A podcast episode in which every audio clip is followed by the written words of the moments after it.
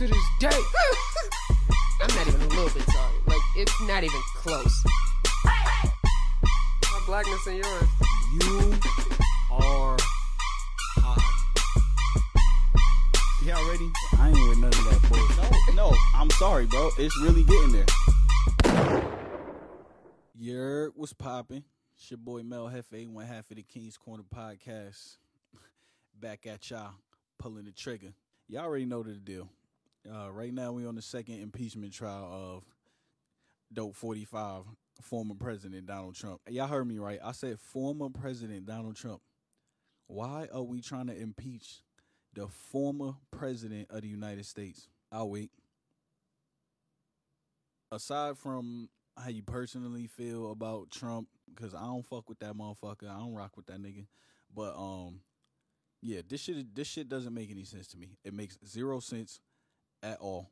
Four years doing nothing else but trying to impeach Trump. And now they get into the White House and they still trying to impeach this nigga? We trying to impeach somebody that's not the president. We trying to impeach somebody that is not the president. That still makes sense to y'all? To spend time, money, government resources, y'all taxpayers' dollars, my taxpayers' dollars, on impeaching somebody that's not the president? Nothing about this makes sense. I would have I would have kept the same energy if Trump decided to go after Hillary after he got elected president. Like it's like, right, niggas, like we get it. Like we get it. He he's no longer in the White House no more. We got what we wanted.